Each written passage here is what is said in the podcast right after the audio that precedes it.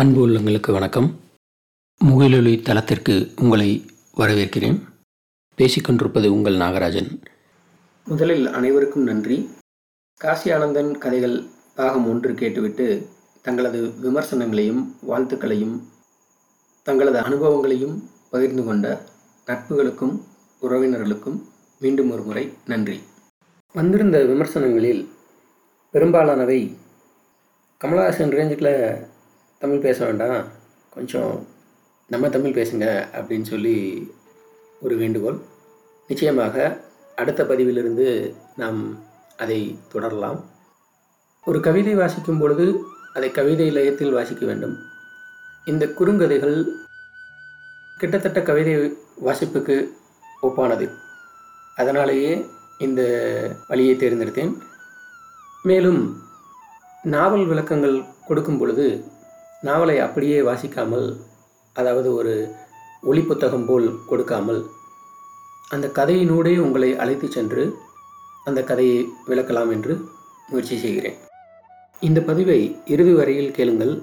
இறுதியில் அடுத்து நாம் கேட்கவிருக்கும் புத்தகத்திற்கான சிறு குறிப்பை கேட்டு மகிழுங்கள். இனி நாம் காசி ஆனந்தன் கதைகளின் பாகம் இரண்டை கேட்கத் தொடங்கலாம். இரவல். கிழட்டு அணில் மற்ற அணிலை பார்த்து அடுத்தவர்களின் உழைப்பில் வாழ்வதே சிலருக்கு வாழ்க்கையாகிவிட்டது பார் என்றது. ஏன் அப்படி சொல்கிறாய்? என்று கேட்டது இரண்டாம் அணில். கிழட்டு அணில் சொன்னது ஓனானை பார்த்தேன். யாரோ ஒரு மனிதன் புது வீடு கட்டி கொண்டிருக்கிறானாம். பக்கத்தில் குப்பை மேட்டில் ஒரு பள்ளி இருந்ததாம். அது ஓனானிடம் ஏதோ சொன்னதாம். என்னவாம்? என்றது இரண்டாம் அணில். கிழட்டு அணில் சொன்னது எனக்குத்தான் வீடு கட்டுகிறான் என்றதாம் பள்ளி. காவல். பக்கம் பக்கமாய் இரண்டு காணிகளில் இரண்டு நாய்கள். ஒரு நாய் எப்போதும் துடிப்பாக இருக்கும் இன்னொன்று சோர்ந்து கிடக்கும். துடிப்புள்ள நாய் தன் காணியில் நுழைந்த மாடுகளை குறைத்து விரட்டி அடித்தது. சோர்ந்த நாயின் காணியிலோ பயிர்களை மாடுகள் மேய்ந்து முடித்திருந்தன. ஒரு நாள் இரண்டு காணிகளிலும் பாம்புகள் நுழைந்தன. விழிப்போடு இருந்த நாய் பாம்பை துண்டு துண்டாய் கடித்து குதறியது. தூங்கு மூஞ்சி நாயோ பாம்பு தீண்டி துடிதுடித்து செத்துப்போனது. பொதுவெளியில் இருந்த காக்கை சொன்னது இயலான் மண்ணில் அயலான் ஆட்சி. அளவை. அன்றாடம் ஓடிக்கொண்டிருந்த பேருந்தின் சக்கரத்தை பார்த்து தெரு கேட்டது மண் முழுவதும் சுற்றி வருகிறாயே நீ பெற்ற அனுபவம் தான் என்ன? சக்கரம் அமைதியானது. பின்பு அது தெருவை பார்த்து சொன்னது நான் என்னையே பலமுறை சுற்றி அளந்து கொள்கிறேன். அதனால்தான் உலகத்தையே அளந்து வருகிறேன். திரும்பவும் தெருவை பார்த்து புரிகிறதா? என்று கேட்டது சக்கரம். அது சொன்னது தன்னை அளந்தவன் மண்ணை அளந்தவன். இலக்கு. மைதானத்தின் இரு பக்கங்களிலும் புல்லும் கொல்லும் பச்சை பசையிலென்று செழித்திருந்தன. குதிரை ஓட்ட போட்டி தொடங்கியது. இந்த குதிரைகள் கொல்லையோ புல்லையோ கொஞ்சம் கூட திரும்பி பார்க்காமல் ஓடுகின்றனவே. உனக்கு இது வியப்பாக இல்லையா? என்று ஒரு ஆடு மற்ற ஆட்டை பார்த்து கேட்டது. ஓட்டி குதிரைகள் அப்படித்தான் என்றது இரண்டாம் ஆடு. பிறகு அது சொன்னது வெள்ளப்பாயும் குதிரை புல்லை பார்க்குமா கொல்லை பார்க்குமா? சண்டித்தனம். எல்லோரையும் அடித்து நொறுக்குவேன். இடியோசையோடு சண்டித்தனத்தில் இறங்கியது மின்னல். ஒரு நொடிதான். வளைந்து நொறுங்கி அது முறிந்து விழுந்தது. மண்ணில் இருந்தபடியே மின்னலின் சண்டித்தனத்தையும் வீழ்ச்சியையும் பார்த்த தவளை சொல்லியது சண்டியாய் எழுவான் நொண்டியாய் விழுவான். பணிவு. மண்ணை நோக்கி குனிந்திருந்தது தெருவிளக்கு.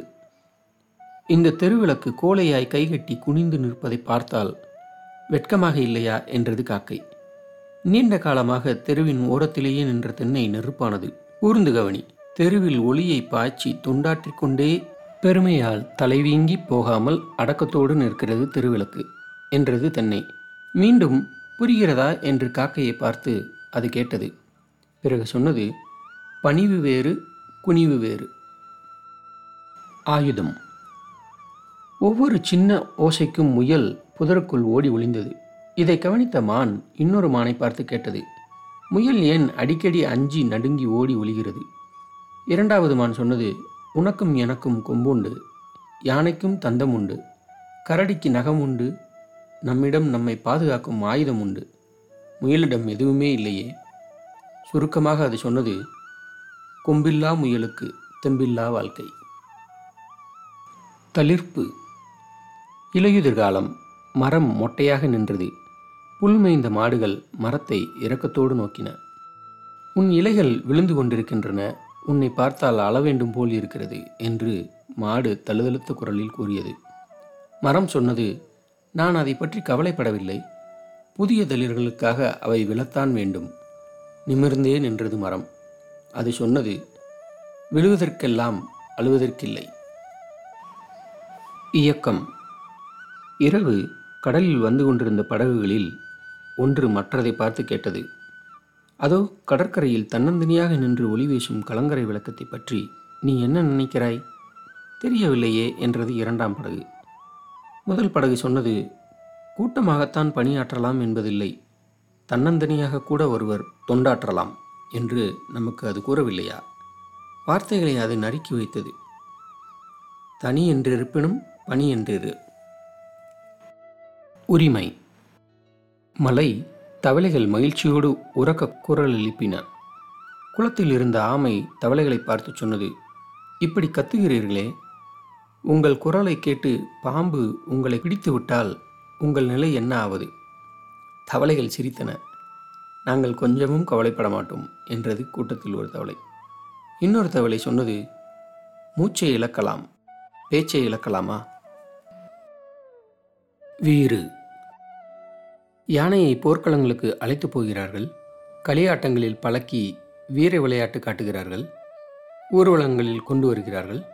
யானை இல்லாத விழாக்களே இல்லை என்று ஒரு குருவி மற்ற குருவியை பார்த்து சொன்னது. இரண்டாம் குருவி வியப்போடு கேட்டது யானைக்கு எப்படி இத்தனை ஆற்றல்கள்?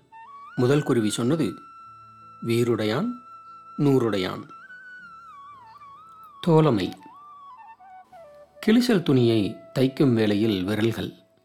சுட்டு விரல் அடுத்த விரலை பார்த்து துன்பப்படுகிறவர்களுக்கு துன்பப்படுகிறவர்களே துணை என்றது. அடுத்த விரல் கேட்டது ஏன் அப்படி சொல்கிறாய்? இதோ பாரேன் சுட்டு விரல் சொன்னது. கிளிசல் துணிக்கு ஓட்டை ஊசி. விதைகள். வெயிலில் நெடுந்தூரம் பறந்து வந்த நாடோடி பறவைகள் முகில்களின் இடையே நுழைந்தபோது குளிரில் நனைந்து கழித்தன கொஞ்ச நேரத்தில் மலை துளிகளாக முகில் கூட்டம் கீழே விழத் தொடங்கியது. ஐயோ நல்ல முகில்கள் விழுகின்றனவே என்று இறங்கி அழுதது பறவை. வழிகாட்டி பறவையோ எல்லாம் நன்மைக்கே என்றது. குளங்கள் நிரம்பும் நாம் மீன்கள் பிடிக்கலாம் மரங்கள் தலைக்கும் நாம் கூடுகள் கட்டலாம். அது சொன்னது நல்லவர்கள் எழுந்தாலும் நன்மைக்கே.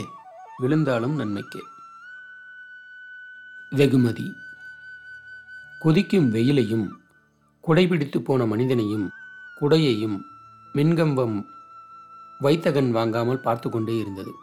என்ன உலகம் என்று தனக்குள்ளே சலித்து கொண்டது. பெருமூச்சோடு மின்கம்பம் சொல்லியது நிழல் கொடுக்கும் குடைக்கு வெயில். சுற்றம். மலையின் உச்சியிலிருந்து பள்ளத்தாக்குக்கு பாய்ந்த ஆற்றை. பள்ளத்தில் பச்சை பசேலென்று வளர்ந்திருந்த புற்களும் செடிகளும் மனமாற புகழ்ந்தன.